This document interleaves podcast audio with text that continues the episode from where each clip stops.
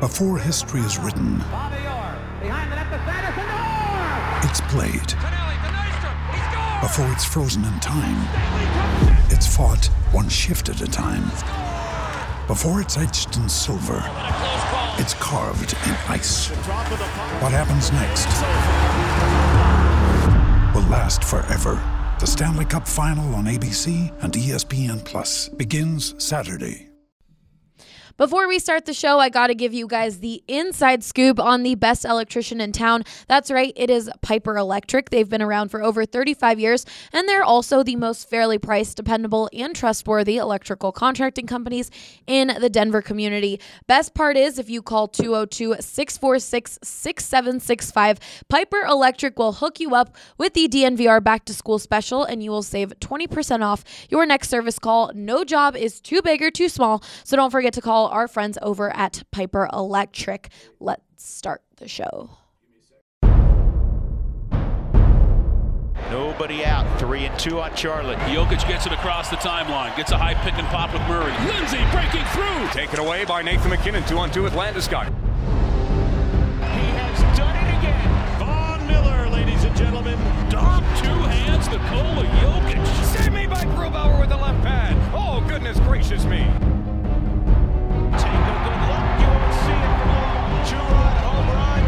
Story. Touchdown to Emmanuel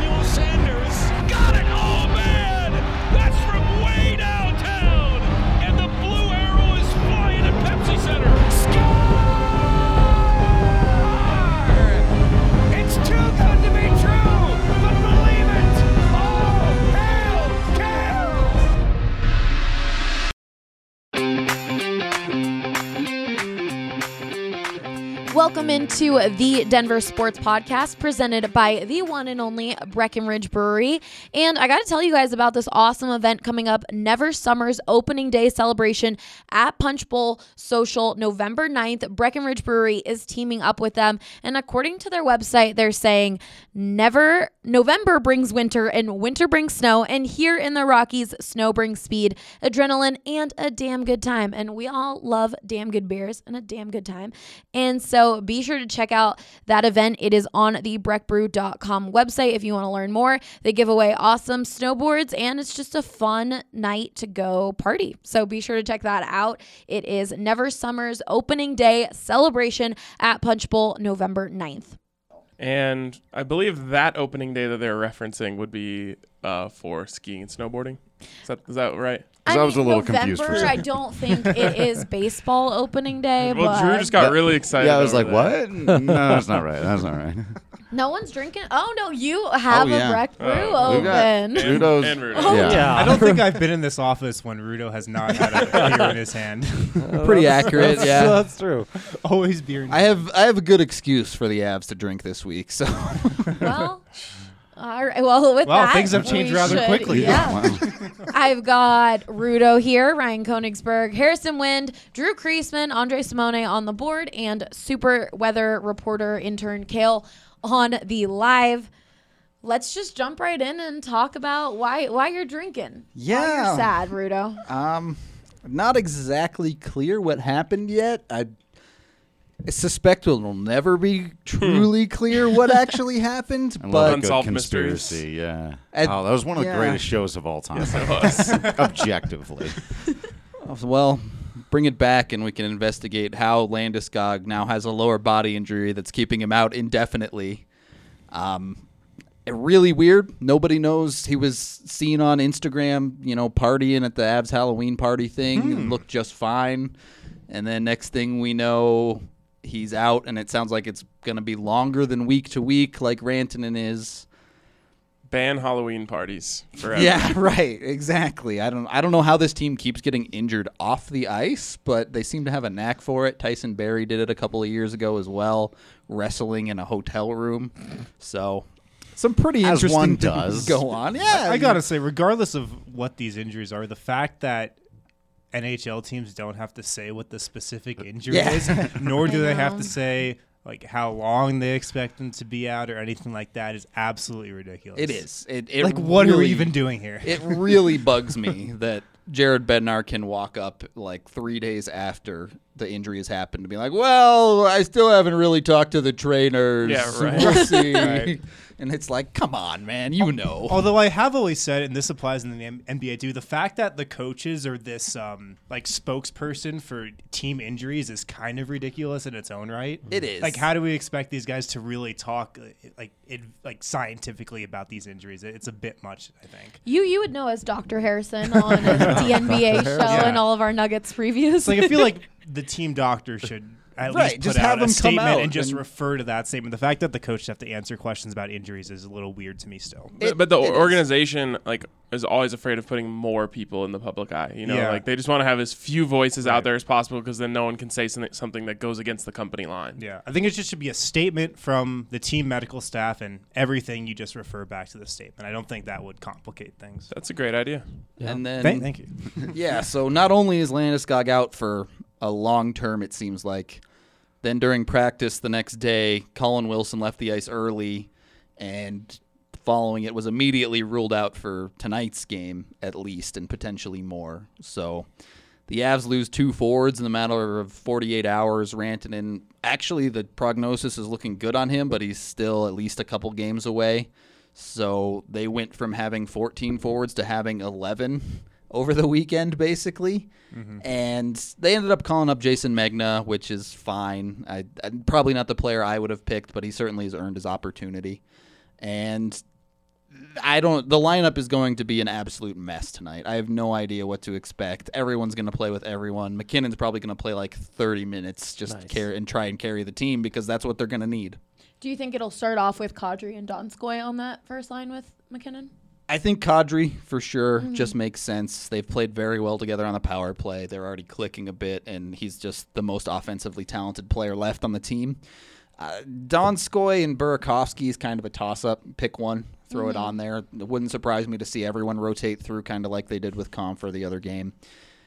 The second line, I have honestly no idea what to expect. Uh, Jost will probably become the two C, and then the wings will. Who knows? So how do you think they'll play tonight against the Florida Panthers? They beat them once. They did. Um, On the road. Florida is an interesting team because they have a lot of offensive firepower, but I've never really believed in their defense a ton. They have Aaron Ekblad, who first overall pick has never quite become what everyone hoped he would. So I expect a decent game, a competitive game, but it's just all going to come down to MacKinnon. If MacKinnon goes beast mode and puts up two, three goals, the Avs will win. If MacKinnon has been the player that he's been so far this season, where he'll get his point, but not really heavy impact, going to be tough. I think the Avs are going to play really well tonight. That's my uh, that's my prediction here. It could uh, look. It could go that way. That does happen, especially in hockey, where they lose a bunch of players and everyone just comes in and plays super loose and doesn't worry about it, and they they end up dominating the first game. But if Rantanen was back, I think I would have a lot more faith in that happening. MacKinnon playing with two wingers that he has not played much with. He's uh, we've already seen in preseason if it's Burakovsky, he does not trust him on his wing. He's not super willing to feed him the puck.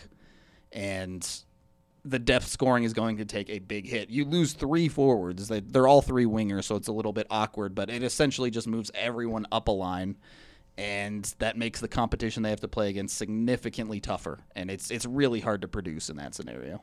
Well, some good news. Mikko Rantanen was on the ice yesterday skating around, so that's something. He's It still unavailable, but I yeah, I you know, if this was game 82 and playoff you win and you make the playoffs, I'm sure Rantanen would be playing. Mm-hmm. Not 100% by any means, and there's no reason for the Avs to rush him. They have that cushion they've gotten in the early part of the season. Let him get back to where he's ready to play fully, and then he can step back in and, and start helping the team again. And look, the Avs depth is decent this year. It's good enough that you're not looking at all of these injuries and going, okay, well, the next five games are automatic losses. They still should be in them. You would like to see them win the home games at least. If they can go 500 by taking the games at home, they'll be okay. So they're eight eight three and one right now. 8 2 and 1. Eight two and one. Okay. At what point, like, where do they have to get before you're going to start panicking? Um, they if they rattle off a losing streak of four or five in a row, once they start approaching 500 again, that's when you really start to worry. Um, it, I again, So that I mean, but that shows you just how big this cushion they have. yeah, is. no, Like, it's massive. they should be able to you know get some puck luck in a game and Exactly. and win a couple of these. Exactly. They don't have to be great. If they can just hang around 500 and keep this bit of a cushion that they have, they'll be all right. And then Ranton will come back. Then you need to take another step. Wilson probably not going to be out long term. Take another small step. We'll see with Landeskog. They might just have to manage that for the rest of the season. I don't know. Do you have any prediction on that? Like, I. It could be really anything. Absolutely See, anything. this is my thing. I know, right? No, I know. In the NBA or in Major League Baseball, they will literally come out and be like, "So, what happened was David Dahl was taking batting practice, and he had a, a feeling in this part of his body, and then we thought it was his back, but then it turned out to be the third rib down on the left side, and he's going to be out exactly this amount of time. And if there's any change to that, we'll come back and tell you." it's like, and Bud Black would get asked questions about it every single day. Back to your point, so it's just weird that in hockey they're like. It's in the lower part. it could literally That's- be that's anything from like Where does the lower body start? The waist. I believe so. yeah. Come on, Doctor Harris. Dr. Harrison. They do have morning skate going on right now, basically. So we'll probably know more before tonight's game. But It could literally be anything Yeah, from like a sprained like- pinky toe to he had his leg amputated. really, no idea at all. Well, he was partying though. Yeah, he was jumping up and down. I mean- at least in that video, he is. He looks okay. What I was I was saying is, you know, maybe he maybe the way I could see it is maybe he got hurt during one of those games. There was something was off. Then he went celebrated Halloween, had some drinks, numbed the pain. Then you're not as smart with your pain, or you're like, oh, I We've can all do been there. this. Exactly. Way too much speculation. I love You're like. I can do this, there's and like then six he was layers careless. to this conspiracy. yeah, I don't know. Get your tinfoil Um, hat out of here. here Tell me this isn't the most likely scenario though, I mean, for every you're one of us that's careless. been to a Halloween You're party. drinking, and then you're like, oh. Then the next morning you wake up and you're like, Here's he- here's how you flip this though, Rudo, because this happened to the Nuggets at the beginning of last season when Will Barton and Gary Harris went down, two like key contributors to the starting lineup. Denver was a good enough team, and I think the Avs are a good enough team where they can, you know, play 500 hockey. Yes, exactly. a little bit above five 500 hockey. But what happened with the Nuggets last year is like Jamal Murray took that responsibility on his shoulders and was like, all right, I got to be the guy right now. And he kind of established himself as that second cornerstone. So is another Avs guy going to shoulder that responsibility Yeah. and step up? That's the the light that this could bring. And, and that absolutely comes down to Tyson Jost and Andre Burakovsky. Burakovsky has played very, very well so far through the season, but can he take it to another gear? Can he be a top line player?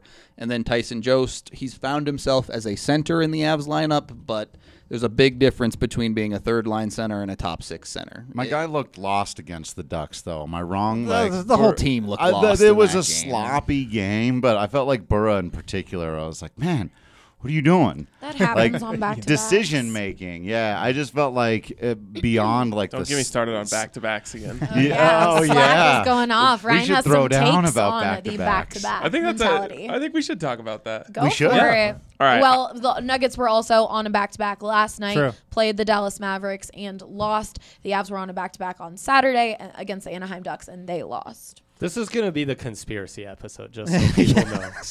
Mine wasn't really that much of a conspiracy. Everyone's been Well, drunk and kind of hurt We've got themselves. conspiracies up the gazoo in Denver today, Allie, so be ready. All right. All I all I was saying is that I think that the back the the narrative that surrounds back to back, which essentially just excuses anything that happens in that game, is weak. And I and I think that these guys mentally um go down more than they actually physically go down. And it's like if you win the front half of the back to back, then the next game is almost just like a bonus game, and everyone approaches it with a different uh, approach. If you lose the first half of the back to back, then you have like a desperation in the second half of the back to back. I just think everyone's like, oh, back to back, it just happens, and I think that these guys who l- literally dedicate their entire lives of just being in shape to play their sports aren't actually that affected by playing it two, ti- two times in a row. I mean, you can use the same argument against it though, because they're playing against players that have done the same thing. They've spent their entire lives preparing for this, and I don't know if, if this was the case for the Nuggets or not, but for the Avs, the second half of the back to back is a travel day for them. They fly in to a team that is rested and waiting for them. And that little bit of difference is sometimes all it takes. I agree.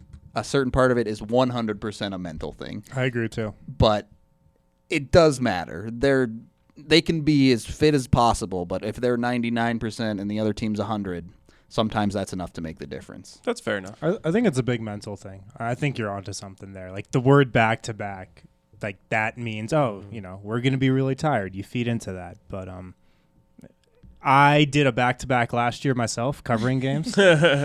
Houston, Miami, uh, that back to back. Brutal. Wow. I was dead tired during that Miami game the next night, and I didn't even have to play. So um, I can only imagine what you know guys are feeling who play 30 minutes a game.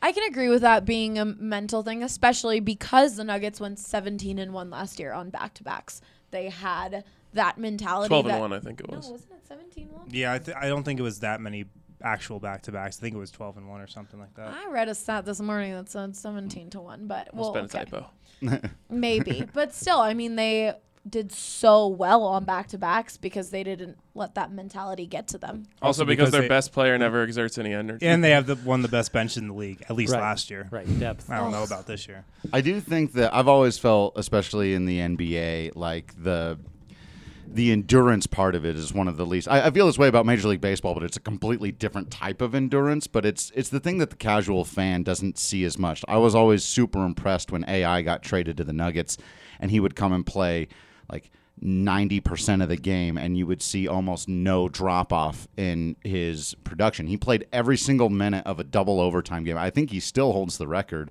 for most minutes played for the Denver Nuggets. And I remember George Karl afterwards saying, I was looking for any drop off to take him out, and it just never happened. And that's a skill that not everybody has. In fact, most guys don't. And I, I think, like Rudo said, you're exerting yourself to such an extent. The it, it's weird because the direct comparison for me in baseball is not actually the number of games they play in a row; it's the number of pitches a guy throws, and there's a, a lot of like battle back and forth between. You know, should guys nobody throws hundred or more pitches anymore, and there's all these old school guys. It's like, and and they always when they argue with me, it's like, why can't they throw more than hundred pitches? Why can't they? And it's like they can, and dude could play more than thirty five minutes a game, but like Rudo said, once you hit that pitch 85 90 you start to become less effective and so the question is is 100% of the reliever or the guy off of the bench going to be a better play for us since the other guys are also bringing their guys off of the bench if they're at 100% endurance and we're at 80 no matter how good we are Well, they're Yeah. professionals and too Even without back to backs, eh, the hockey basketball is an 82 game season. You physically cannot give 100% in every single game. It will destroy your body and you will break down physically and have to go on IR or be injured or whatever.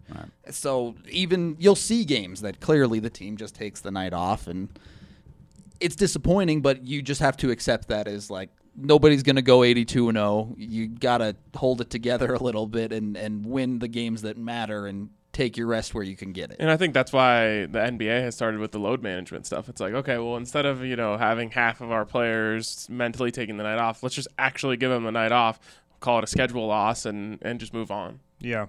I mean, they're just playing the long game in that sense. Right. Yep. The Thanks, regular Greg season, Popovich. the regular season is really just one big tune-up for the playoffs.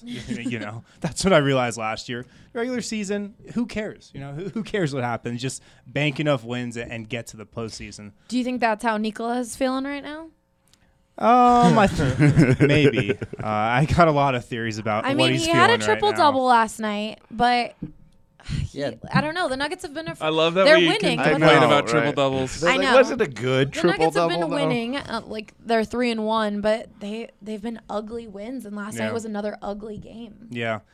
I mean, when it comes to Jokic, I hate to play body language doctor, but I'm going to because I feel like that's w- we can pick up stuff with that when we're around these guys enough. And he seemed like you know he was pouting last night during timeouts on the bench, even you know when he wasn't in the game. Everybody's standing up to be in that huddle. He's the only one sitting down at the end of the bench.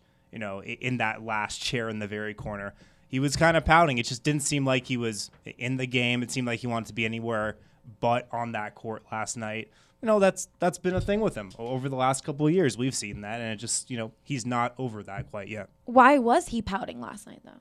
Like, what do you? Th- what could you speculate that it it's was? it's the million dollar question. They I were think 3 and 0. I, I think most of the times he's felt this way. A, a lot of the time he's trying to send a message. I think, Mm. and um, my best guess is that he's not happy with how the offense looks right now. And um, I mean, the starters have been fine. Denver's been winning games, like you said, they've been winning ugly. But you know, the offense just hasn't been clicking, hasn't been running uh, like I, I think he thinks it could be. And so that's where I think his frustration is coming from. And um, yeah, I think he just was trying to, I don't know, make a point last night, but um, he was visibly frustrated. I thought at least. That's.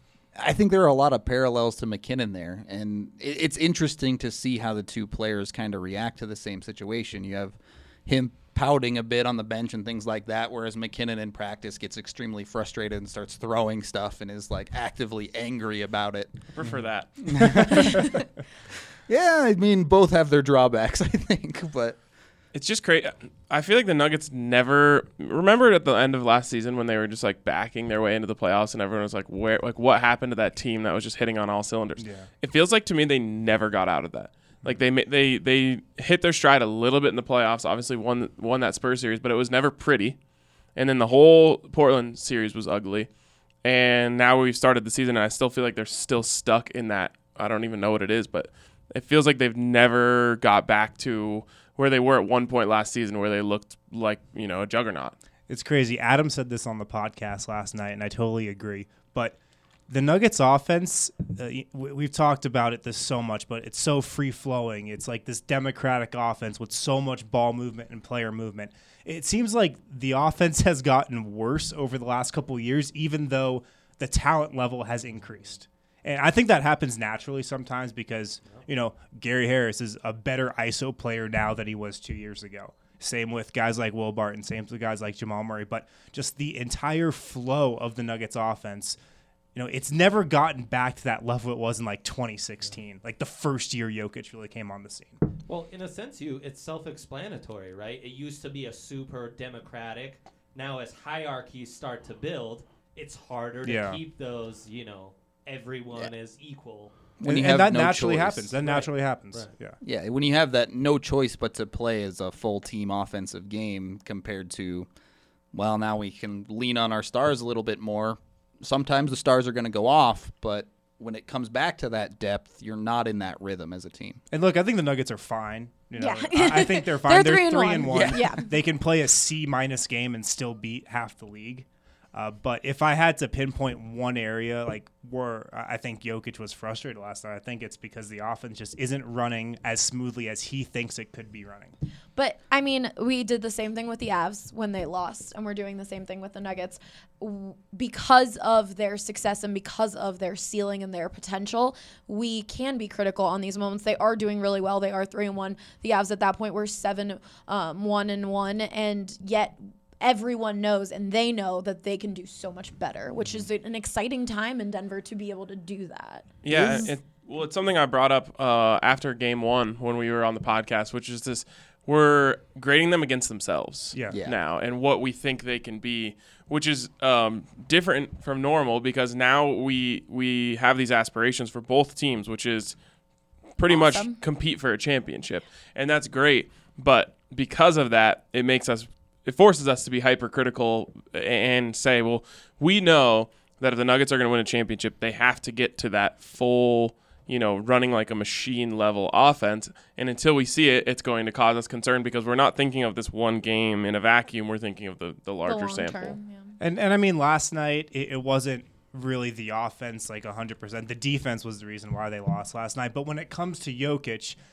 how he plays on the offensive end definitely impacts the effort he's going to give out defensively. And if he's not feeling the way Denver's playing on offense, you know, he's not going to be totally there on the defensive end of the floor, which I think is what we saw last night with you know, the starters uh, okay, but the bench especially was terrible defensively. So, despite the terrible bench defense, does MPJ help? Yep. If you put MPJ in the lineup, does that get the offense to where Jokic wants it? That's the question all fans are wondering yeah, right now. that's that's the million dollar question, right? Or another one of those. Um, My Nuggets thing are getting expensive. with MPJ, I think he should be playing right now at least a little bit. I think Denver's making a mistake by not playing him. And uh, would he help the offense and, and I don't know play with Jokic and, and make that flow better? I think he would because he's like a player that fits perfectly in Denver's system. He should be a great cutter. Like he's got a really high basketball IQ. I think knows how to move within the offense. So so tall that Jokic can hit him on like every angle on, on cuts to the basket. So I think he definitely help you know that movement with the offense, or he could. But defensively, I don't know how much he's going to help there, and that was the problem last night, and that's why he's not playing right now. Uh, if I had to guess what Michael Malone is thinking, Porter's not playing right now because he's behind defensively. It, it Makes sense. There were so many easy baskets in that. What was it, 12-4 run that kind of flipped the game on its head. Yeah. That was frustrating to watch. So that that is one thing. But since we're having conspiracies today, I'm going to decide that uh, Jokic is protesting that MPJ isn't playing. That's why he's upset. But with but with that, before before last night, their defense, Jamal Murray said their defense was their anchor. Yeah. And offensively, they were still playing sloppy. So I I understood Malone starting the season with we're gonna go with our guys and I'm mm-hmm. gonna go with those guys. But why not that second or third game? Put MPJ in for a little bit to see if he could spark some more offense, and but of course yesterday it was more of a defense, so it's understandable to not have For seen him energy, play spark some energy. Exactly. Yeah. I, I can see where Michael Malone's coming from, though. Like he is a defensive guy at his core. He, he you know, any coach. All right, I want to get out to a great start at the beginning of the season. Let's establish ourselves as a, def- as a defensive team. You know, we can do that with Torrey Craig. He's helped us do that in the past. How how many coaches in any league are n- offensive Right. coaches as head coaches? Right. Right. Even Mike D'Antoni, I bet on media day, he's like, "We're going to be a defensive first team. That's how we're going to win." Defense and rebounding. Yeah, but I, I can see where Malone's coming from because he wants to establish that out of the gate. And, and last year, Denver went from a bottom ten defense to a top ten defense, and that was a huge reason why they won 54 games. So I, I get where Malone's coming from uh, from that perspective. Um, but I, I think Porter, especially on the second night of a back to back, should have gotten in there uh, for at least a couple minutes just to see what he could do. It's kind of uh, what we've been saying, you know, every single day on the DNVR Broncos podcast about Drew Lock. It's a different situation, but it's the same idea of he's going to have to learn at some point why not do it now? Like for the Broncos, it's why not do it now because they're completely out of the race. For the Nuggets, it's why not do it now because the games are never going to be as I don't know if the word is meaningless, but they only get bigger as the season goes on. Right. And, and here's another thing from Malone's perspective. Like, he wants to get out to this really good start, and Denver will, I think, regardless of who they play, because their schedule over these first couple weeks is just really easy. Um, but I I think this is a great time to get Porter into this thing because Denver is has such a high floor, and I was talking about this when I was speaking about the Avs injuries, but they have such a high floor where they can play like a C minus game and still win. Like at the beginning of the season, this is when you can afford to experiment with some things. And uh, Michael Malone talked about this at Media Day. They're not prepping for an 82 game season, they're prepping for a 110 game season. And so you want to get Porter into this thing just to see what he can do, you know, to, to know if he can help you out long term. And I think at the beginning of the season, during an easy time in the schedule, is a good period to do that in. Do you think he was just going until they failed and then they lost a game? So now it's kind of like, okay, well, we lost. Let's readjust. I, I think that's what it does take ultimately with the Nuggets. We've seen that over the last couple of years. They're going to roll with their guys as long as they're winning, no matter how ugly it is. they're going to roll with those guys before they make any changes. I don't think one loss is enough to change things. I I think they're going to mm-hmm. stick with this same thing. I don't expect Porter to be in the regular rotation against New Orleans or maybe even Orlando these next two road games here coming up.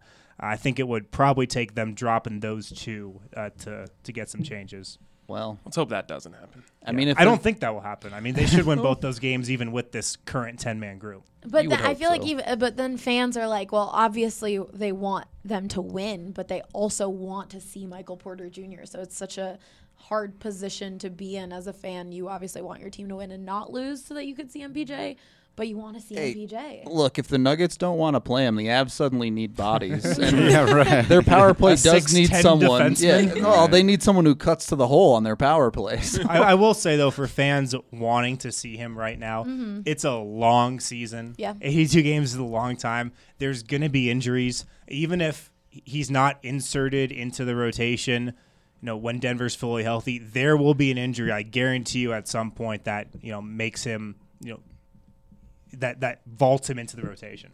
I would say. All right, well, let's take a break before we talk about the good old Broncos. Um, I got to tell you guys about Total Bev's incredible 30% off deal that they are giving specifically to the DNVR family. 30% off your purchase of $75 or more using the code DNVR 2019 online or on their Total Beverage app. They've got everything you could imagine, everything you're looking for, including CBD products. And if you get overwhelmed, don't worry. Their incredible staff members will help you find exactly what you want, or their app is really easy to navigate. Don't forget to use the promo code DNVR 2019 for that 30% off. Um, Harrison, you called it at the beginning of the season. Are you full in on tank mode now for the Broncos? yeah. You, a second game in, you're like, I tank, was in on tank, it after tank. two weeks. right, right. Ryan, how do you feel about it? Well, this is what I like to call the unintentional tank.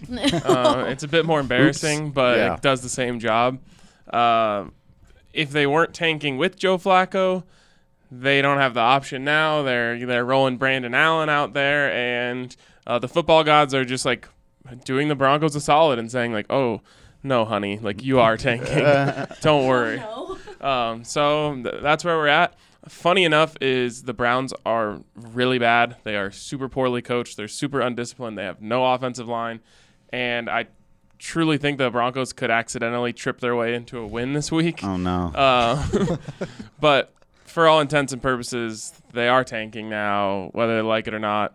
And it's uh, it's unfortunate they weren't able to get anything done for some of these veterans in terms of a trade, because you'd like to see them start stacking up on on draft capital. But I guess they didn't get the offer they were looking for in the end. You know, Chris Harris Jr. is probably going to net them a compensatory pick in two years anyway. So you get Chris for the rest of the year and some of these other guys, which I think from a fan perspective, some are probably happy about that. But yeah, this is the old uh, unintentional tank. Um, for anyone or everyone who doesn't know who Brendan Allen is, can you just can you Right. give a little Well, first of all, it's description? Brandon. Oh, Brandon.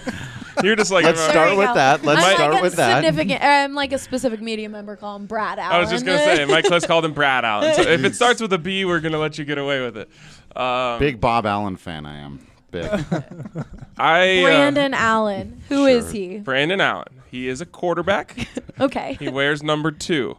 He kind of looks like Paxton Lynch a lot. He really Uh, looks just like just in Paxton terms of his facial features Oh. uh, and haircut and beard. Um, he went to Arkansas. He had a pretty decent career there. He has been in the NFL for four years now, just kind of bouncing around being a journeyman. And his preseason stats are very, very, very underwhelming as he's thrown six touchdowns to 11 interceptions. He's. Nailed it. Oh wow. I read he's never taken a stat a snap in a regular season. That game. is correct. Okay. First Neither- NFL start. I wonder if there's uh, ever been a team in, and technically Joe Flacco is still on the roster, so it doesn't really matter. But ever been a team in week nine or later that had a roster of quarterbacks that had never taken a snap because their backup this week, Brett Rypien, is an undrafted rookie who also has never taken a snap in an NFL game. And neither has their third backup, Drew Lock. And Drew isn't active anyway. So, but yeah, the whole roster. Uh, once they put, once they come to their senses and put Joe Flacco on IR, um, they will have zero snaps as a as a quarterback room. Andre, you want to add anything to my uh, Brandon Allen assessment? Read the film room. Yeah. Oh yeah, he has a film room Andre did. Andre gave you the essential. If you want to know who Brandon Allen is, article, and it's free. So if you aren't a DNVR subscriber, which you should be, um, you can read that one and get an idea of how in depth we go, where we tell you everything you could possibly know about Brandon Allen. And backup quarterback is the best job in the world right up until the moment this happens. it's just the And greatest. then you're looking for a new job next year. Right. Four years of being in the NFL, getting your paycheck, showing up to practice, and then sitting on the bench every Sunday or Monday. Just nice, cozy gig. Yeah. And then this happens, and it's the scariest moment of your entire then you- life, I and would then have you- to imagine. And then you have to go stand behind Garett Bolles as Myles Garrett oh, is trying to run by him. oh, just Since since Welcome this to the is a conspiracy podcast. Oh boy. Ryan, Yes. why don't you tell us what you think of Joe Flacco's injury after his criticism over the offense and everything that's going on right now in good old Dove Valley. I would absolutely, positively love to believe that the uh, the Mile High Mafia put a hit out on Joe Flacco for running his mouth. Unfortunately, he's pretty severely injured. Uh, his he has a herniated disc in his neck that is real. After the game, uh, May says that he couldn't even really move, like he couldn't really move his neck at all. Well, during the game, he was getting his neck looked at Yeah, and that like was so chiropractic awkward. work on the sideline. That was such a weird game. it was so weird. So yeah, he was getting chiropractic work on the sideline. Then after the game, he was, you know, he could hardly move. And it, anyone who's ever hurt themselves in here in that type of way knows that if it hurts right after it happens, the amount it hurts the day after is going to be like ten times that. So yeah, he's definitely injured. Um, as for Drew Lock, I just think, you know, I, I I've come to terms with this this morning that before the season they said no matter what, does not matter what happens. We are not playing Drew Lock until week 13 against the Chargers. That is the earliest we will ever play him, no matter what. And so, despite everything pointing to the fact that they should have started practicing him two weeks ago, and they should he should be starting this game this weekend, I think they just they you know tried to really set a plan in stone and said we are not going to go away from this because of fan pressure. We're not going to do it because of injuries. No matter what, Drew, the earliest he can go is week 13 against the Chargers at home, and, and uh, there's something to be said for hey, don't break the plan. There's another thing to be said for like, come on, like at least get him out there to practice. You know, that's what we've been saying is like, I get that they don't want to play him as the backup quarterback this week because he hasn't practiced all season. You put him in there, Brandon Allen sprains his ankle on the first play of the game. All of a sudden, Drew Lock is your starting quarterback with no preparation. But there's no reason to not be practicing him. So in hockey, they don't have to tell you what the injury is, but in football, they don't have to tell you when the players are actually healthy. Is that the deal? Well, no, because Drew Lock is healthy. I mean, Drew Lock has been healthy for a while. Um, he said yesterday, I feel great. I feel healthy. Whenever they're ready, I'm ready. He also said yesterday that he's been 100% med- medically cleared for two weeks. And it could even go back further than that. Then, of course, John Elway says today he's just not physically ready yet. So Is he just in terrible shape or something? Like, is he fat? Did he put on like 30 pounds during this rehab? I mean, uh, even if that was the case, wouldn't he get back into shape by practicing? Practicing, Yeah. yeah. Yeah. And Uh, what's the harm in throwing on some shoulder pads and letting some balls rip? yeah, exactly. How about Um, the conspiracy that John Elway just doesn't want any quarterback for the Broncos to be better than him? Well, he Come went on. and got Peyton like Manning, that. so that Yeah. would go against that. But maybe Peyton Manning like But- threatened but- his legacy just enough. I was gonna. There's no, but no, no, no. There's no way Peyton Manning was ever going to be a greater Denver Bronco quarterback than John Elway. He I only mean, had a tech- couple of they- years left. They should have won three Super Bowls, so he, Oops. he could have Oops. he could have unseated him. But no, uh, John Elway is way too competitive to do anything but like try and help the Broncos win. In all seriousness, And that's why we're accidentally tanking now. yes, that's why it's an accidental tank. You're and right, and not a purposeful tank. one. Yeah, exactly. So or maybe it's just a really tactical, purposeful tank to make was- us think it's an accidental tank. I watched the second half of that game, and I'm, I'm just here to ask for an apology. What even? The, no, I mean that was one of that penalty at the end too. Like, uh, you can only say so much about Von not getting the safety. Like he's great. He is what he is. That guy wriggled out of the way. Well, and the dude's hand warmer came off. Like he grabbed onto his hand warmer and it just ripped off. Right, just crazy play that, that that could have been the game right there. But that was one of the dumbest penalties I've ever seen in my entire life. Like the guy's all he's running out of he's given himself up. He's out of bounds. He didn't have to touch him. I mean, usually you push the guy out to make sure he doesn't make a cut there. There was no chance of him coming back. That you're you're taking victory from the jaws of defeat. No, the other way around. defeat. Yeah, defeat from the jaws. of- That yeah, was a I mean, defeat from the jaws of victory moment. You just hand them the football game right there. Yeah, that's a tough one to swallow. Um, but it's also a play that usually coaches don't mind. You know, they call it like a heat of the moment penalty or whatever. Like it's not a pre-snap. It's not because he was you know jawing after the play or punching someone. Like he was just trying to get the guy down, and he just did it in an illegal way, unfortunately. Have the Broncos Brutal. scored more than 20 points, what, once this season? Once this season, they have uh, gone now 17 games, so more than a full season of football, without scoring more than 24 points. And over half of the almost half of the NFL averages 24 points a game. So that's where we're at, and that's that's that courtesy of my guy Zach By. And they've also lost now three games this season by two Yeah. points. On a last second Two field goal, points. right? That's On a drive that was aided by Yeah. a 15 some- yard penalty. Something stupid. Yeah. Very frustrating team right now. Yeah, and and someone in the press room yesterday said, uh, you know, jokingly, how will the Brandon Allen era be remembered? And I said, well, it'll be remembered by the draft pick they end up getting, you know, and and if they go and lose, you know, a couple straight here, then Drew Lock comes in, they win a couple more, they're probably still going to have uh, a top ten pick locked in. The goal of the rest of the season has to be to just get a general idea of Drew Lock. And so I, I do feel like he will start that week 13 game against the Chargers. If he doesn't, tune into the DNVR Broncos podcast. It's gonna be spicy. we will lose our collective minds together. But um, if if he gets in there, you just want to know: Do we need to select a quarterback with our top five pick, or can we build with this guy?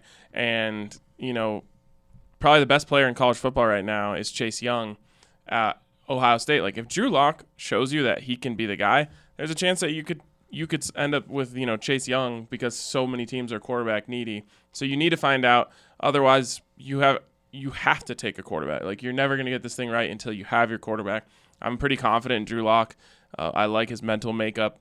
I like the way he plays. He's not a finished product by any means, but you just have to, and and you're not going to know everything about him. But you you get a, you can have a feeling if you watch a guy start four games in the NFL. Is this guy going to cut it or is he not? Michael Porter Jr. and uh, Drew Lock went to Mizzou. I think were they there? Both are true time? sons, as they call them in Columbia. From from Missouri, played at Missouri, went to high Yep. school in Missouri. Fun little fact. Um, Ryan, you wrote a great article. You did your homework over the weekend watching college football. If the Broncos were to draft a quarterback, who do you think they would draft based on the prospects right now? And do you think it's something about changing the offensive scheme? That's my biggest problem with this whole scenario is the way that you know I, I keep using this example and and people are probably making fun of me of it because everyone knows I love these two guys. But Cliff Kingsbury goes into Arizona, puts in the air raid offense, drafts Kyler Murray, makes it makes life super easy on him. And the Cardinals aren't great, but they have more wins than the Broncos, and they're averaging 24 points a game, which is a respectable number for an offense. And that's just because they, they took a quarterback out of college and gave him a very easy offense to execute. It's the same offense that he ran when he was in college. The Broncos, one of the Broncos' big problems, in my opinion, is that they're taking these guys out of college who almost all are coming out of spread systems and trying to stick them in, you know, the West Coast system that John Elway ran so well when he was a player, but is is outdated. And, and you are seeing, you know, uh, Sean McVay and Kyle, Mc, Kyle Shanahan have success with the West Coast offense. But my take on this is when it is run perfectly or close to it, it's one of the best offenses in, in football that's possible to run. But it is very, very, very hard to get the right personnel, to get the right quarterback, to get the right offensive line, and get the right play caller to get all of those things going on all cylinders. I just think the Broncos, if they're going to take a quarterback in the first round, like, why would you make purposefully make his life harder on him by making him, you know, learn something that he's never done in his life? If you're going to take Justin Herbert, that's fine. He then put him in the offense that he can succeed most in. But unfortunately, John Elway is very married to this offense, and that's the whole reason why they went and got Rich Scangarello to be this offensive coordinator. Like they want to run this, and I think that is crazy in the long term, just because of uh, your guess. Your, it's just a guessing game. Which guy could possibly run this offense the best, rather than what Arizona did, which was okay. We're bringing in Cliff Kingsbury. His offense caters to this player. We know that Kyler Murray runs the hell out of this offense. He just won the Heisman. Just put him in this offense and let him go. That makes sense to me. I mean, the best teams and best organizations shape their entire philosophies around their key players. Yep. The Broncos went to the playoffs and won a game against the Pittsburgh Steelers with Tim Tebow as quarterback. I watched him do it. It was super fun. And they threw out 75 to 80% of the playbook mm-hmm. because that's what you should do. Like, it's like a, a Major League Baseball team that doesn't have the personnel being like, well, everyone's hitting home runs now, so we should all try to hit home runs. If you don't have any home run hitters or people in the NBA going like, we should all shoot threes because everyone shoots threes now. It's like, well, our best players are interior players. Let's get the ball in the paint. So yeah, I, you always have to play to the strategy that your personnel makes the most sense to do. During this uh, like launch angle revolution and all of that, just at the beginning of it, the Kansas City Royals won a World Series off of singles and stealing bases and two one games and and bullpens, which is like bunts. Yes, all the things you cannot count on in baseball, all the things they tell you not to do, like rely on your bullpen, bunt, steal bases, all that crap. Like, don't It'd shift be like ever. the Nuggets running the Houston Rockets offense with just Jamal Murray like going pick and roll every time. Like that Right. would not work, you know, long term. Right. That would be really stupid. I, I agree. I mean, basing off of my own experiences, Nick Foles and Carson Wentz are very different quarterbacks. And when the Eagles were in the playoffs, they completely changed their offense to fit completely Nick Foles, and they went and won a Super Bowl, and he won um, Super Bowl MVP. So you you got to do that. You got to fit your guy.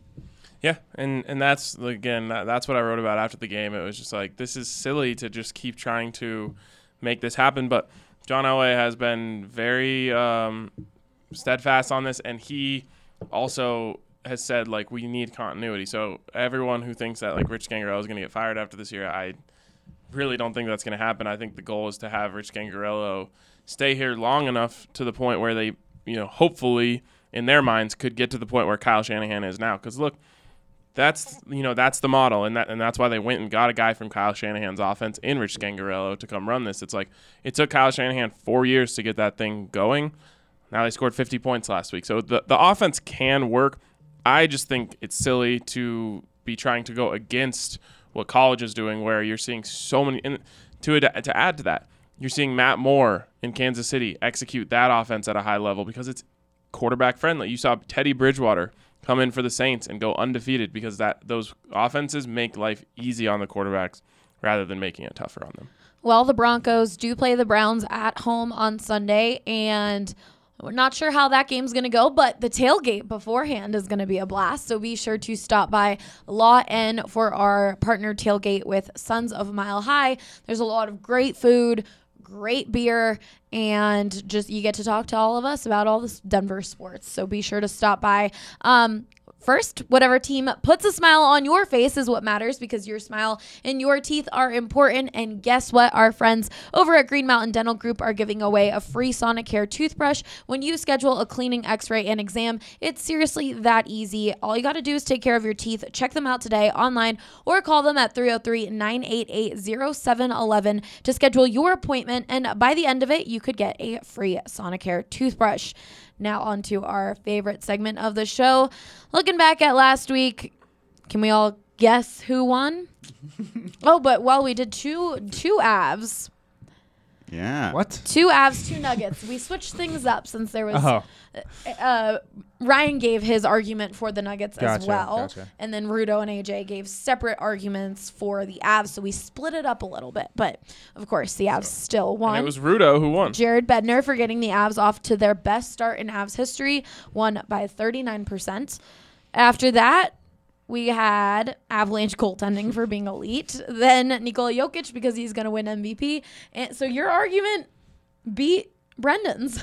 Yes. Brendan's was the Nuggets for starting one of the most anticipated anticipated seasons in franchise history. What do you think of that one, Harrison? I think it is the most anticipated season in franchise history for sure. It's why we're being so critical of them Right. at three and It's one. very true. Yep. All right. Well, let me play my favorite song. Who did the most and who did the least? Who was the dog and who was the beast? Who's in the boat and who's up a creek? Let's see. Who won the week? All right. Who are we? Who wants to start this week? Look at Drew, Drew's face. Drew is like, what am I talking Just about? like, why am I here? Yeah, who won? No, I, I got this a weird is the one. segment where I leave. Yeah, right. I, I could just walk out. We, we could- Send Let's- it. Let no. Let's start with Rudo. We'll give it. We'll give Do Drew I a do I get to- a winner's bonus?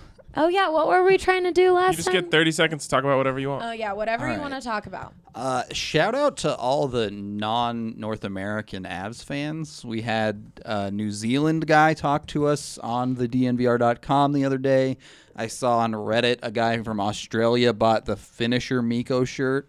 And those guys are just incredible out there. I mean, they watch every single game at like four in the morning, and that takes some real dedication to be a fan of the Avs and, and live like that. I props to them. That's all I got. I want to. I agree with all of our um, out of out of the country subscribers. I mean, we have a bunch of Broncos fans who do that. A bunch of Nuggets Oh, fans yeah. were up late for that 8 p.m. Um, season opener. They're they're all just diehards, and that's why that's why we love you guys. All right, I'm ready whenever. go. All right, I was gonna do one thing, but I'm Oh, changing. Oh, you also have up. 30 seconds. Yeah, Go. yeah, yeah. uh, Nathan MacKinnon won the week because he's on an 11 game point streak, the longest streak to start a season of any Av ever. So, despite him not playing his A game, as we've talked about so much, he's still setting records, and that's what the Avs need. He- That streak needs to become 15 games to get the Avs through with all these injuries that just went down, and MacKinnon is absolutely capable of that. So, well, let's see it now. Oh, Andre, you texted me and it got in the way of the horn. brutal. Coming through with the assist. Yeah, that was an assist. Um, all right, Ryan. I I guess you can say why the Broncos won the week. Do you have one for the Broncos? I, I was do. gonna say you could do Buffs Rams. You could give the Rams The tank is back you on. could give the Rams a shout Go, out. baby.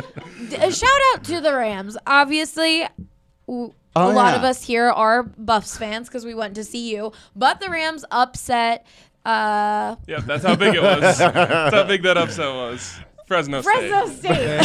Fresno State Bulldogs. There we go. Um, 41-31. That was huge for the Rams. So you got to give them a shout out. The Buffs are on a three-game losing streak, and it's pretty sad. So Yeah, but at least they played well. With Montez getting hurt, we now have nothing but backup quarterbacks. I mean, I know Montez. Montez, Montez is going to play. Yeah. Yeah, He's a warrior. Come on. All right, Ryan. Why did the Broncos win the week? All right, Brandon Allen won the week. Um, despite the fact that nobody in the world is talking about him, uh, and no one's really that interested in talking about him, this is a dude who's been in the NFL for four years, has never had a chance to show what he's got on an NFL stage. He has a chance now. Who knows? You know, maybe he goes out there and falls flat on his face. But maybe he's the next Kyle Allen, who's out there in Carolina, Oh, you know, wow. strutting his stuff and and maybe becoming a starting quarterback in this league. So Brandon Allen spent his whole life waiting for this moment, and he's gonna get it. Maybe he's the next Marcus Allen. Maybe, maybe, maybe, Maybe he's the next Woody Allen. Yeah.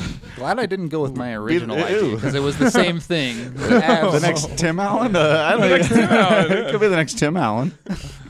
What were you saying, Rudy? I'm glad I didn't go with my original idea because I was going to go in the same vein of Vlad Kamenev finally getting in the lineup for the Avs. So we have two different ones to talk about. and Nathan's for sure I- going to win out of those two. I have Right. to. I have to add a little bit. There are no expectations for this kid. Like he's not Yeah, really. He's not that's going up true. against. He can just go cut it loose and be exactly the player that he is. And I actually have a weird feeling that he's going to play pretty well. All right. Harrison, why did the Nuggets win the week? The Nuggets won the week, and I kind of said this earlier, but they have not been playing great basketball. They're three and one. The offense has been up and down. The defense has been pretty good for these first three games. Was terrible last night, but they're still three and one, and proving that they can put a pretty average product out on the floor and still win games against a lot of teams in the league. So they'll round into form, but you know they prove that they can rack up wins and uh, pile up W's by not even playing their best basketball. And you know that's big for a team at the beginning of the season that's still ironing out some kinks. I like that I get to use my buzzer so much now. Um, Allie's, all right. Next week she's gonna be like, all right, you have five seconds. Right. The Avs Hey, won the that week. would be pretty That's it. entertaining. 10, 10 seconds. All right, Drew, you can you can choose some baseball. I got. Yeah, no, I got it. I got a good one. All right, go. Okay, so fans of transparency in sports won the week. The World Series is happening right now, and the umpiring has been so abhorrent that people are talking about the electronic strike zone in earnest. They're talking about all of the instant replay stuff, some of the stupid rules, like with the baseline thing that happened last night. It's got people upset, even the way Dave Martinez has had to act like they've been really good, even though we know they haven't, because, you know, we fear retribution when we criticize umpires. So I think there's real reforms coming for Major League Baseball, which has been the stingiest about all this stuff. So if you're a fan of transparency in sports, you won the week. Allie gave you about 12 extra yeah, seconds. I No, felt I like I didn't. was- She I liked the you argument six- so much She's she like, forgot "Look, about I the gave timer. you six extra seconds. Okay. As exact as accurate as balls and strikes. by the Exactly. umpire. there we go. I was just proving There's a grace point. period. There's a yeah. All right. Transparency, You're right. I mean, it's good to know these things. Okay, so I got to read a comment. Bumpy Buffalo commented, haven't commented on this pod yet, so figured I should start as the Broncos pod took what seemed like an eternity off of after the game.